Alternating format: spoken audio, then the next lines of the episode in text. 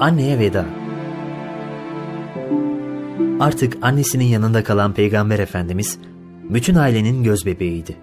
Hazreti Amine kutlu oğluna babasının yokluğunu hissettirmemeye çalışıyor, dedesi ve amcaları da sürekli onunla ilgileniyorlardı. Nebiler Nebisi 6 yaşına gelmişti ki Amine annemiz hem akrabalarını ziyaret etmek hem de kocası Abdullah'ın mezarı başında ona dua etmek için Medine'ye gitmeye karar verdi. Cariyesi Ümmü Eymen ve biricik oğlu Muhammed'le birlikte yola çıktılar. Medine'ye geldiklerinde Efendimizin boynu büküktü. Dünya gözüyle hiç göremediği babasını mezarı başında ziyaret etmiş ve ilk defa yetimliğini yüreğinde hissetmişti. Mübarek gözlerinden dökülen yaşlar babasının üzerini örten toprağı ıslatmıştı. Aradan çok zaman geçmemişti ki Hazreti Amine bu ziyaret sırasında hastalandı ve günler ilerledikçe daha da ağırlaştı. Hemen Mekke'ye dönmek üzere yola koyuldular. Ebva denilen köyün yakınlarına kadar geldiklerinde artık Hazreti Amine'nin adım atacak hali kalmamıştı. Yakınlardaki bir ağacın altında mola verdiler. Belli ki kutlu anne dünyaya veda etmek üzereydi. Gözleri hep gül yüzlü oğlunun üzerindeydi. Zaten yetim olan oğlunu öksüz bırakıp gideceğine yanıyor, sürekli gözyaşı döküyordu. Onun bu hali Ümmü Eymen'le Efendiler Efendisi'ni de ağlatmıştı. Annesinin başı dizlerinin üzerinde olan sevgili peygamberimiz gözyaşlarını durduramıyor, sürekli anneciğim nasılsın diye soruyordu. Oğlunun bu haliyle yüreği yanan Amine ona son kez şunları söyledi. Eğer benim rüyamda gördüklerim doğruysa sen Allah tarafından bütün varlığa gönderilecek olan son peygambersin. İbrahim peygamberin getirdiklerini tamamlayacak ve putlardan da uzak kalacaksın. Her canlı ölür, her yeni eskir. İşte ben de bugün ölüyorum. Ancak ismim baki kalacaktır. Çünkü ben tertemiz bir çocuk dünyaya getirdim. Ve bugün arkamda en hayırlı olanı bırakıp gidiyorum.'' Bunları söyledikten sonra da nur yüzlü oğluna son defa bakıp gözlerini yumdu. Son nefesini vermişti. Artık efendiler efendisi hem yetim hem öksüzdü. Tarifsiz bir hüzün yaşıyordu. Çevredekilerin de yardımıyla Hazreti Amine'yi toprağa verip Ümmü Eymen'le birlikte Mekke'ye geri döndüler.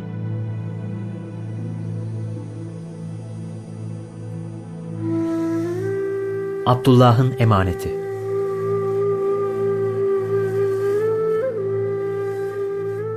Ümmü Eymen, peygamberimizi dedesine teslim ettikten sonra yolda olanları ona bir bir anlattı. Gelini Amine'nin vefatı Abdülmuttalib'i de çok üzmüştü. Babasını hiç görmemiş olan torunu şimdi de annesini kaybetmişti. Nur yüzlü torununa hüzünle baktı. Abdullah'ın emanetini artık kendisi himaye edecekti. Ona anne ve babasının yokluğunu hissettirmemeye çalışıyor, adeta üzerine titriyordu.'' Nereye gitse onu da yanında götürüyordu. Mekke'nin ileri gelenleriyle yaptığı toplantılara onu da sokuyor, hatta bazen torununun fikrini sorduğu bile oluyordu. Bir gün Abdülmuttalip yanındaki Kureyş heyetiyle birlikte Yemen'e gitmişti. Bu ziyaret sırasında Habeş Meliki Seyf'in Abdülmuttalip'le çok yakından ilgilenmesi kimsenin dikkatinden kaçmamıştı. Yalnız kaldıkları bir fırsatı değerlendirerek Abdülmuttalip'i karşısına aldı ve şunları söyledi. Ey Abdülmuttalip! Ben sana bazı sırlar vereceğim. Konunun seninle ilgili olduğunu görüyor ve bunları onun için sana söylüyorum. Allah izin verinceye kadar bu söyleyeceklerimi sakın kimseye açma. Kutsal kitaplarımızdan öğrendiğimize göre bir çocuk dünyaya gelecek ve o çocuğun iki omuz küreği arasında bir işaret olacak. Ve kıyamete kadar sizin reisiniz o olacak. İşte bu zaman onun dünyaya gelip de ortaya çıkma zamanı. Çocuğun adı Muhammed'dir. Annesi ve babası genç yaşta vefat edecek ve onu önce dedesi sonra amcası himaye edecektir. Bizler aramızda hep onun gelişini konuşup duruyoruz. Onun gelişiyle ateşperestlik düşüncesi ve putlara tapma meselesi ortadan kalkacaktır. İşte sen bu çocuğun dedesisin ey Abdülmuttalip. Abdülmuttalip duyduklarına çok da şaşırmamıştı. Yavaşça başını salladı ve ''Evet ey Melik, benim bir oğlum vardı. Onu çok seviyor ve üzerine titriyordum. Onu kavmim arasındaki en kerim kız olan Vehbin kızı Amine ile evlendirdim. Sonra oğlum vefat etti. O zaman Amine hamileydi. Kısa bir zaman sonra bir erkek çocuk dünyaya getirdi ve onun adını Muhammed koydum. Ancak yakında onun annesi de vefat etti. O şimdi benim himayem altında. Seyf sabırsızlıkla, işte benim de sana demek istediğim buydu. Onu iyi koru ey Abdülmuttalip. Ömrümün yeteceğini bilseydim bütün ordumla birlikte Medine'ye yerleşir ve orada onu beklerdim. Çünkü ben kutsal kitaplarda onun getireceği dinin Medine'de yerleşeceğini, onun yardımcılarının ve kabrinin de orada olacağını görüyorum, dedi. Kureyş heyeti Yemen'deki işlerini bitirmiş ve Mekke'ye geri dönmüşlerdi.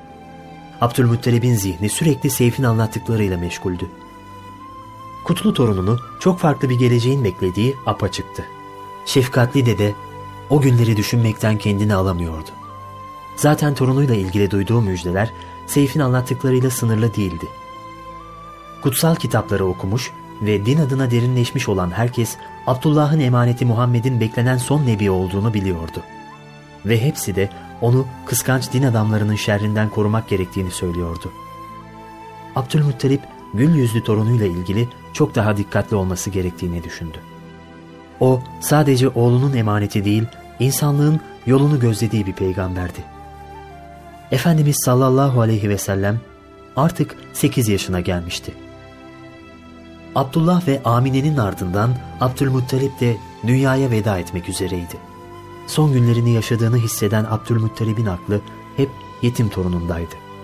Yanına oğullarından Ebu Talib'i çağırdığı bir gün, ''Bu oğlumun şan ve şerefi pek yüce olacaktır. O benim sana bir emanetimdir.'' diyerek çok sevdiği torunu Muhammed'i oğullarının en merhametlisi olarak gördüğü Ebu Talib'e emanet etti. Ve çok geçmeden 82 yaşlarındaki Abdülmuttalip vefat etti. Dedesinin ahirete göçtüğünün haberini alan sevgili peygamberimiz, onun cansız bedeninin yanı başında durmuş ve uzun süre gözyaşı dökmüştü. Şefkat kanatlarıyla kendisini sürekli kollayan, onu çok seven ve bu sevgisini doyasıya hissettiren dedesi artık yoktu.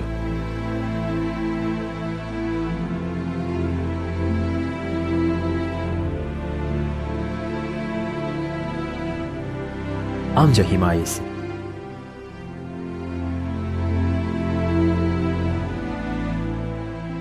Efendimizin dedesinin başındaki bu hali amcası Ebu Talib'e çok dokunmuştu. O kardeşinin emaneti babasının vasiyetiydi. Onu hemen bir baba şefkatiyle kucakladı.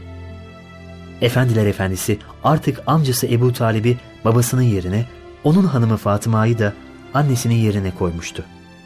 Fakir bir adam olan Ebu Talib'in evinde yeğeni Muhammed geldiğinden beri ayrı bir bereket yaşanıyordu.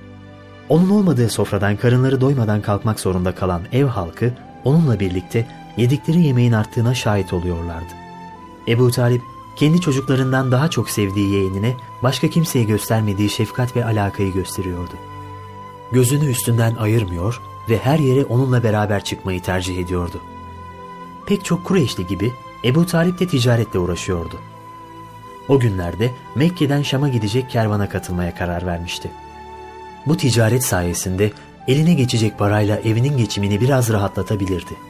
Giderken yanında Efendimiz'i götürüp götürmeme konusunu sık sık düşünüyor, başına kötü bir iş gelmesinden korktuğu için onu Mekke dışına çıkarmayı pek istemiyordu. Ancak Efendiler Efendisi yol hazırlıklarını tamamlayan amcasının yanına gelip de ''Ey amca beni burada kime bırakıyorsun? Benim ne annem var ne de babam.'' diyerek ağlamaya başlayınca yeğeninin bu haline yüreği dayanmayan Ebu Talip ''Peki Muhammed'im sen de benimle geliyorsun artık ağlama.'' dedi. Son hazırlıklar da yapılmış ve kervan yola çıkmıştı. Bir süre ilerleyen ticaret kervanı Busra denen bir yerde konakladı. Buradaki bir manastırda Bahira isimli bir Hristiyan rahip yaşıyordu. O gün kervan bu sıraya yaklaşırken bir bulutun kervanı takip ettiğini ve kervanın içinden birisini gölgelediğini görmüştü. Bu kafilede özel bir kişi olmalı. Acaba o kişi kutsal kitaplarda müjdelenen son peygamber olabilir mi? diye düşünmeye başlamıştı. Heyecanını yenemeyen ve bu mucizenin sırrını öğrenmek isteyen Bahira, kervan manastırın önüne geldiğinde kervandakileri yemeğe davet etti. Peygamber Efendimiz hariç herkes yemeğe katılmıştı. Bahira oradakileri birer birer süzdü. Kutsal kitaplarda okuduğu sıfatları hiçbirinde göremeyince hemen sordu. Geride kalan biri var mı? Bir çocuktan başka kimse kalmadı, dedi biri. Bahira, lütfen o çocuğu da çağırın. O da yemek yesin, deyince oradakilerden biri Efendimizin yanına gidip onu çağırdı ve birlikte manastıra geldiler. Rahip Bahira, peygamberimizi görür görmez onun müjdelenen son nebi olduğunu hemen anlamıştı. Ona dedi ki, ''Ey çocuk, ben sana bazı sorular soracağım. Lat ve Uzza hakkı için cevap ver. Lat ve Uzza adını anarak bana bir şey sorma. Ben onlardan nefret ettiğim kadar hiçbir şeyden nefret etmem. Öyleyse Allah aşkına cevap ver. Bana istediğini sor. Bunun üzerine Bahira, Nebiler Nebisi'ne birçok soru sordu. Peygamberimiz de sorulan bütün soruları cevaplandırdı. Onun her özelliği, kutsal kitaplarda anlatılan kişinin sıfatlarına uygundu. Bahira en sonunda onun sırtına da baktı ve iki omuzu arasındaki peygamberlik mührünü gördü.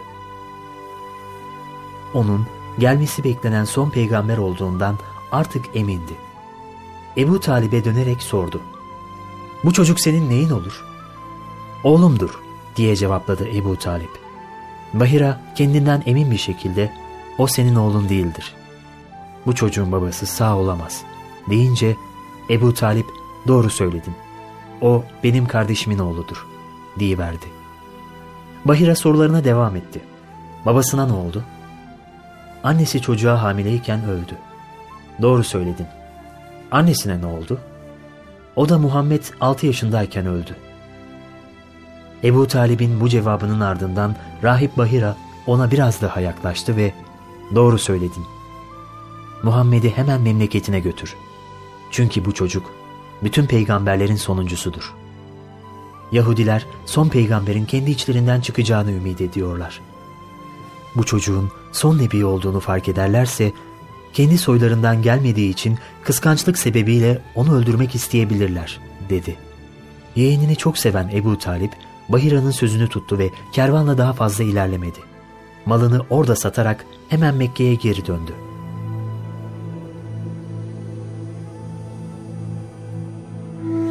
Günahlardan uzak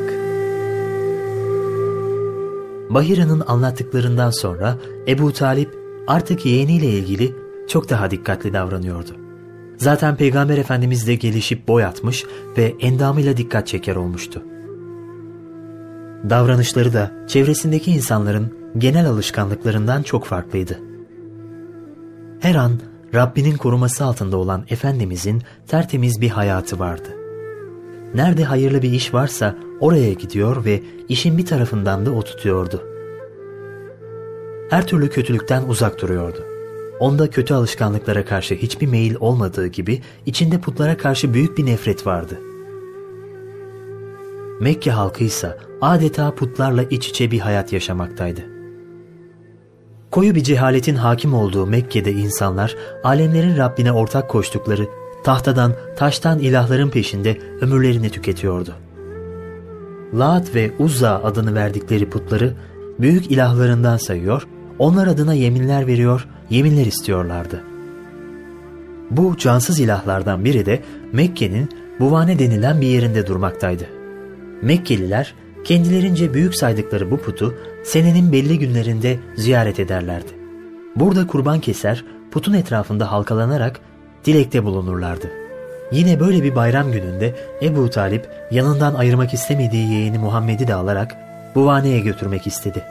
Efendimiz Aleyhisselam bu anlamsız isteği tereddütsüz reddetmiş, Ebu Talip de bu durumdan hiç hoşlanmamıştı. Bu arada Efendimizin halaları devreye girip ''Ya Muhammed, kavminin bayram gününde onlarla birlikte olmayı reddetmekle sen ne yapmak istiyorsun?'' Şüphesiz bizler ilahlarımızdan bu kadar uzaklaşman ve onlar hakkında yaptıklarından dolayı başına bir şeyler geleceğinden korkuyoruz, dediler. Konuşulanlardan iyice bunalan sevgili peygamberimiz hemen orayı terk etti.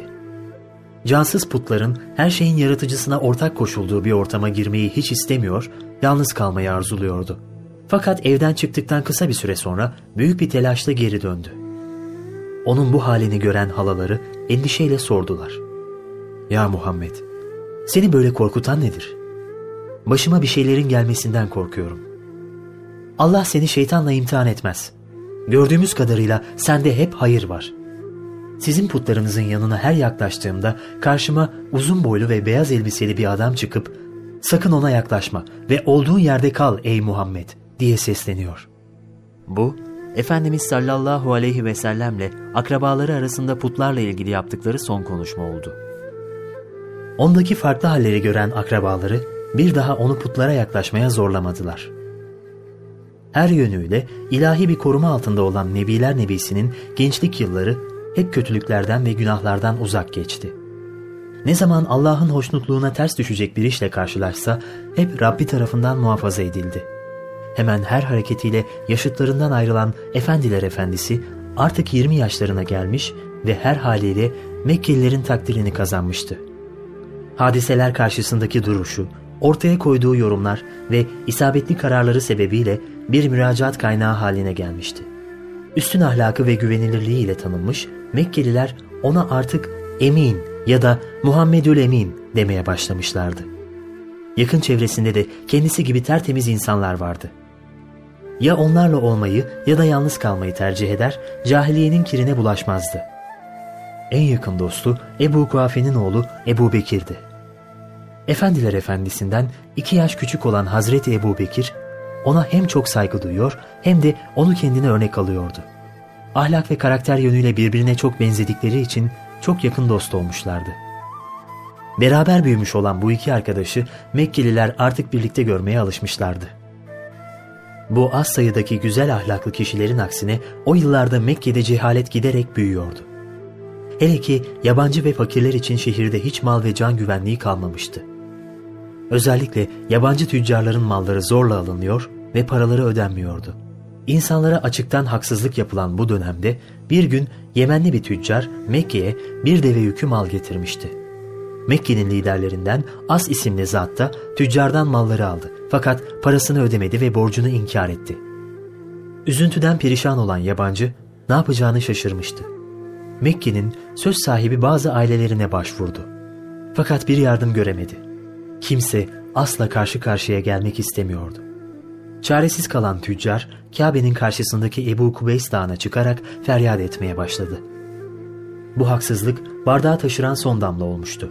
Zavallı tüccara yardım için ilk harekete geçen peygamberimizin amcası Zübeyir oldu. Adamın yanına yaklaştı ve ''Sana ne oldu? Nedir bu halin?'' dedi. Adam çok dertliydi. Kendisini dinleyecek birini bulunca başından geçenleri tek tek anlattı. Bunun üzerine Mekke'nin ileri gelen ailelerinin temsilcileri bir evde toplandılar. Yemekten sonra yapılan haksızlıkları konuşmaya başladılar.'' Sonunda şehirde yerli yabancı kimsenin haksızlığa uğramaması ve yapılan haksızlığın engellenmesi kararlaştırıldı. Sonra da kendi aralarında bu türlü durumlarda mazlumun hakkını zalimden alarak adaleti sağlayacaklarına dair kalıcı bir söz verdiler. İnsan haklarının hiçe sayıldığı, güçlünün haklı görülüp zayıfın da sürekli horlandığı bir dönemde bu hadise çok büyük bir adımdı. Efendiler Efendisi de bu toplantıya katılanlar arasındaydı. Alınan bu karar ilk olarak Ebu Kubeys Dağı'ndan feryat eden adamın meselesinde uygulandı. Mekke ileri gelenlerinin hepsi birden borcunu inkar eden As'ın karşısına dikilince As mazlum tüccarın parasını ödemek zorunda kaldı.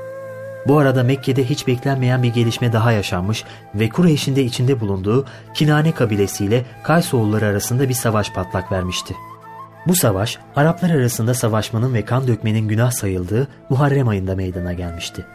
Bu yüzden savaşa günah anlamında Ficar Savaşı denildi. Ficar Savaşı'na Peygamber Efendimiz de katılmış fakat bu savaşta hiç kimseyi öldürmemişti. Sadece çevresine düşen okları toplayıp amcalarına vermişti. Fakat savaşta çok kişi ölmüştü. Çok çetin günlerdi. Nihayet bu anlamsız savaşın insanları yorduğu bir dönemde Kureyş arasından birisi iki tarafı da barış yapmaya davet etti. Teklif kabul görmüştü. Savaş bitince Mekke'ye yeniden huzur hakim olmaya başladı.